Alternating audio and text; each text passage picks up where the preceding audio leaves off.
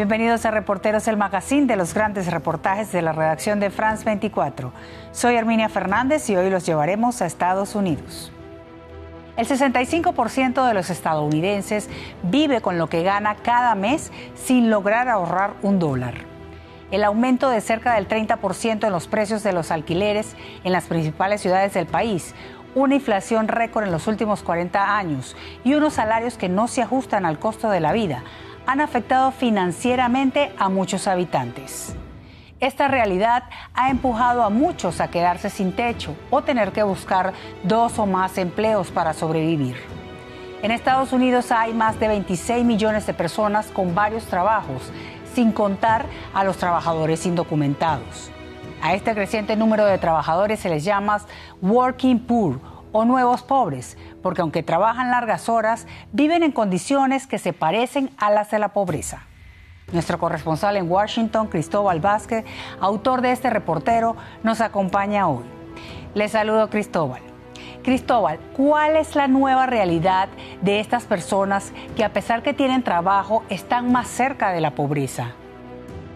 Cada vez más cerca de la pobreza Herminia y además eh, parecen no encontrar soluciones a largo plazo. Tienen que trabajar dos o tres trabajos, madrugan, en el caso de una de la que entrevistamos en este reportaje, madrugan a las 6 de la mañana, entran a su casa a las 11 de la noche para poder solo pagar renta y comer con lo justo. Tienen presupuestos muy marcados que si alguna emergencia pasa de salud, alguna muerte o alguna otra eh, accidente, pues quedan completamente expuestos y obligados entonces o a endeudarse mucho más o a tener que buscar otros trabajos, como es el caso de muchos estadounidenses que, aunque la cifra pues dice que es este porcentaje, muchos dicen que pues, son muchos más los estadounidenses que tienen que tener dos o tres trabajos para poder subsistir en las ciudades, pagando rentas de hasta 3 mil dólares al mes por un apartamento de un cuarto.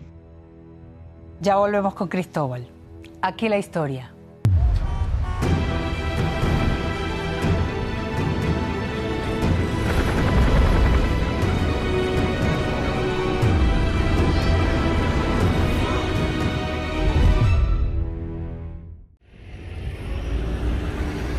El alto costo de la vivienda, la inflación récord y los salarios bajos exponen a muchos a quedarse sin techo en las principales ciudades de Estados Unidos. En Washington, más de 4.400 personas duermen en las calles de la ciudad cada noche, según la alcaldía. Uh, esta es de 3 metros por 3 metros aproximadamente y se arma en 30 segundos. Gina Marcan habita una de estas carpas muy cerca al Departamento de Estado y a la Organización Panamericana de la Salud. Como a muchos, vivir en estas condiciones le ha pasado factura a su salud mental. ¿Usted ha considerado ir a uno de los albergues que ofrece la ciudad? No, no, ellos quieren que yo me quede acá porque tengo que trabajar en mi personalidad. Son estrategias de personalidad. Yo tengo problemas de visión. Aprendí a planear en el piso. Además, ¿qué se supone que debo hacer? Sentarme ahí con una cantidad de gente. Lo he hecho antes cuando aprendía sobre habilidades sociales. En Washington existen 24 albergues temporales, sin embargo las personas sin hogar prefieren no ir allí, ni siquiera en invierno, riesgos de ser robados o contagiarse de enfermedades. Queenie Featherstone estuvo 12 años sin techo, durmiendo la mayoría del tiempo en su carro porque en los refugios, donde vivió tres años, no lograba descansar, en parte por la condición mental de otros cohabitantes. Si ellos tuvieron una mala noche o no podían dormir, o de pronto no se tomaron su medicina para la depresión, si de pronto tenían ataques de ira y de llanto y empezaban a gritar y maldecir, entonces te despertaban y era difícil lograr que entraran en razón y volver a dormir. Queenie Featherstone la llaman la diva de la calle porque siempre guardó su estilo a pesar de haber sido desalojada de su edificio donde vivió por décadas con su familia. Allí los vecinos todavía se acuerdan de ella. Gilbert, look at her. You know her? look at Gilbert. Hey girl, what's up? He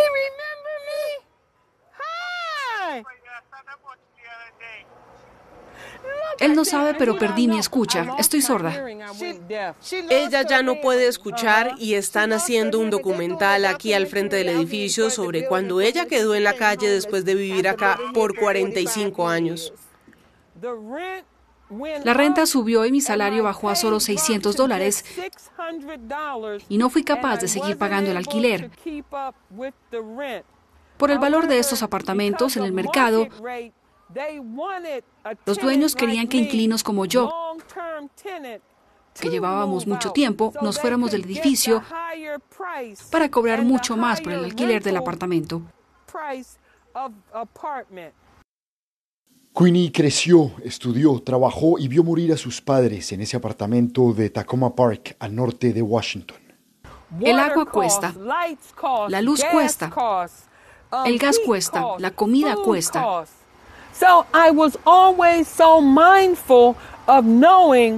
Yo sabía que necesitaba trabajar para pagar todas las cuentas, pero simplemente no me alcanzaba en ese momento. y fue ahí cuando me quedé en la calle. Los fines de semana, Queenie viaja hasta Gaithersburg, Maryland, para ir por alimentos gratis que entrega la organización So What Else. Allá también acuden personas como Rocío, una salvadoreña que va tres veces a la semana por alimentos para cocinarle a su hijo que trabaja en construcción. Mi cuñado me llama por teléfono, me voy a recogerte en 10 minutos, yo estoy lista, venimos, hacemos la fila y el proceso es igual siempre. Uno camina, camina, llega a la mesa, ahí le, como le dije, le ponen el puntito acá, si uno quiere dar una donación lo da y luego ahí le dicen cómo es que uno tiene que ir agarrando las cosas, dos o tres de cada producto.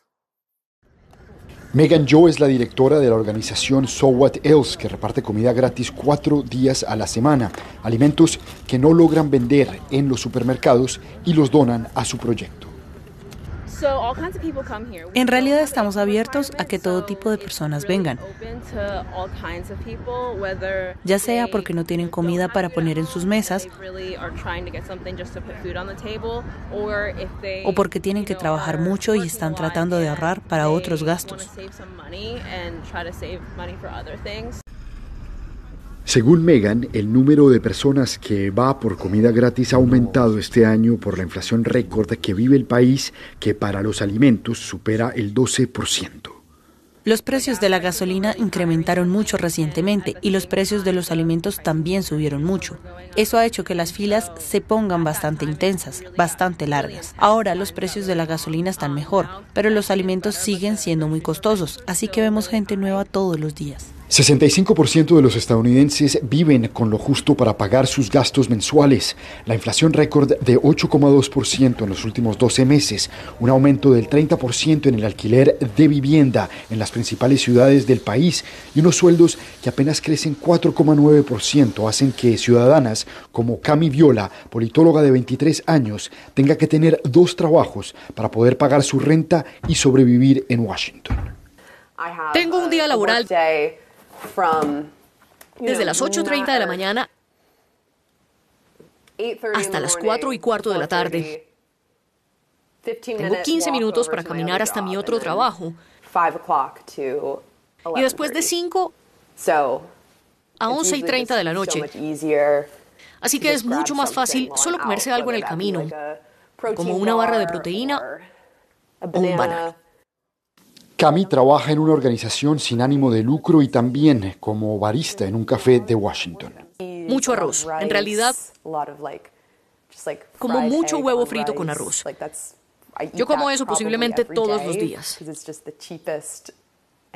Es lo más barato y es delicioso. Pero sí, mi salud definitivamente ha empeorado desde que me mudé a Washington. Es realmente muy complicado cocinar para mí cuando tengo que estar trabajando todo el tiempo.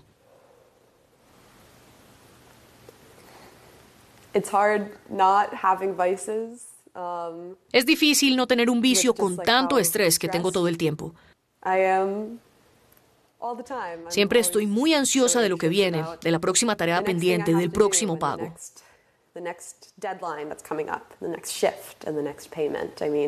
Ella gana 3 mil dólares al mes en sus dos trabajos, pero gasta más de la mitad de su sueldo en el alquiler de un apartamento compartido. Además de sus gastos en servicios, transporte y alimentación, tiene que destinar 400 dólares mensuales para sus medicamentos. Otro de mis grandes miedos es despertarme cuando tenga 30 años y seguir haciendo lo mismo tener que trabajar duramente cada semana solo para sobrevivir. Cami quiere hacer una maestría en teoría política y trabajar como académica, pero por ahora tiene que destinar su tiempo libre a trabajar como barista.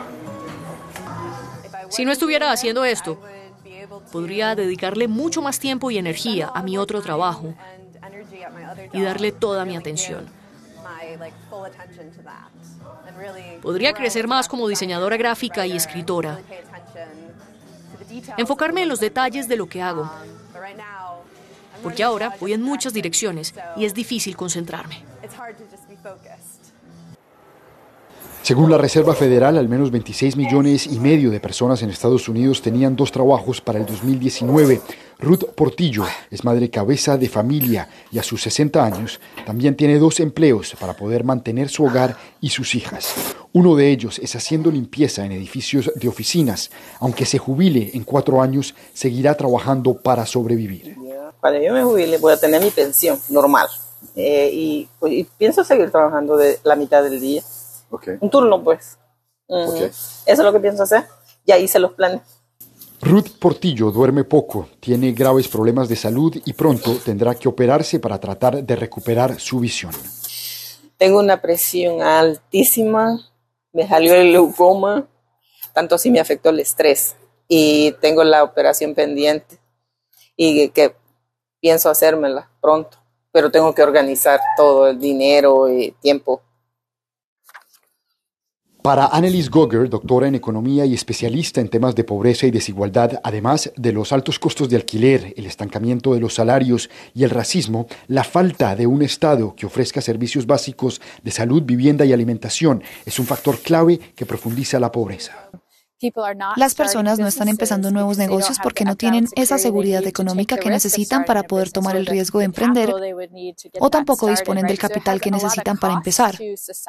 Entonces hay costos muy altos para la sociedad cuando no le damos a los ciudadanos ese fundamento básico de seguridad económica que necesitan para dar el primer paso. De regreso con Queenie, quien hace seis meses logró con la ayuda del gobierno encontrar una vivienda subsidiada donde puede volver a descansar todas las noches, cocinar y guardar su ropa. Defendí mis derechos para que me ayudaran a encontrar una casa. He sido habitante de calle 12 años y sabía que algún día tendría techo. Tenía que tener paciencia. Queenie escribe poesía para el periódico Street Sense, semanario que vende en las calles de Washington para ajustar lo que recibe de pensión. Su poesía cuenta sobre el problema que afrontan los que tienen techo y los que buscan uno en este sistema. Las personas en realidad no pasan mucho tiempo en sus casas y puede que no estén en la calle porque tienen un techo, pero en cuanto a tiempo, en mi poema, ¿están ellos con tiempo suficiente para poder disfrutar lo que es tener una casa? The beauty of your home. Fix my clothes closet.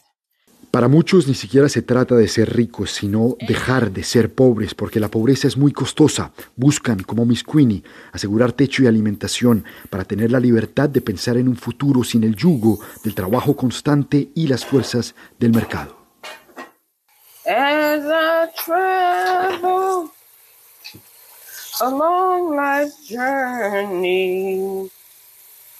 I want Jesus.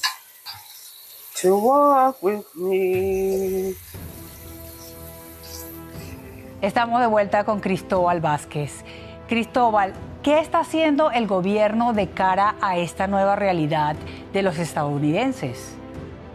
Pues es muy poco lo que puede hacer el gobierno porque parece que ya ese vínculo entre empresa privada y gobierno se rompe. La empresa privada antes de alguna manera se beneficiaba del gobierno para que éste tuviera una mano de obra pues preparada para la empresa privada, pero parece que la automatización y el hecho de que la globalización hizo que muchos empleos en Estados Unidos se trasladaran a otros países donde era más barato esa mano de obra, pues hizo que eh, la empresa privada no necesitara más el gobierno para eh, coger esa mano de obra. Por ende, entonces, pues hay una tendencia a pagar menos impuestos, menos impuestos implica pues menos, menos servicios que el gobierno puede brindarle a las comunidades. Por eso en Estados Unidos, entre otras cosas, pues no hay servicio de salud, hay muy poca asistencia para la vivienda y pues no hay ayuda para temas de educación. Así que es muy poco el margen de maniobra que tiene el gobierno para pues eh, brindar estas necesidades básicas.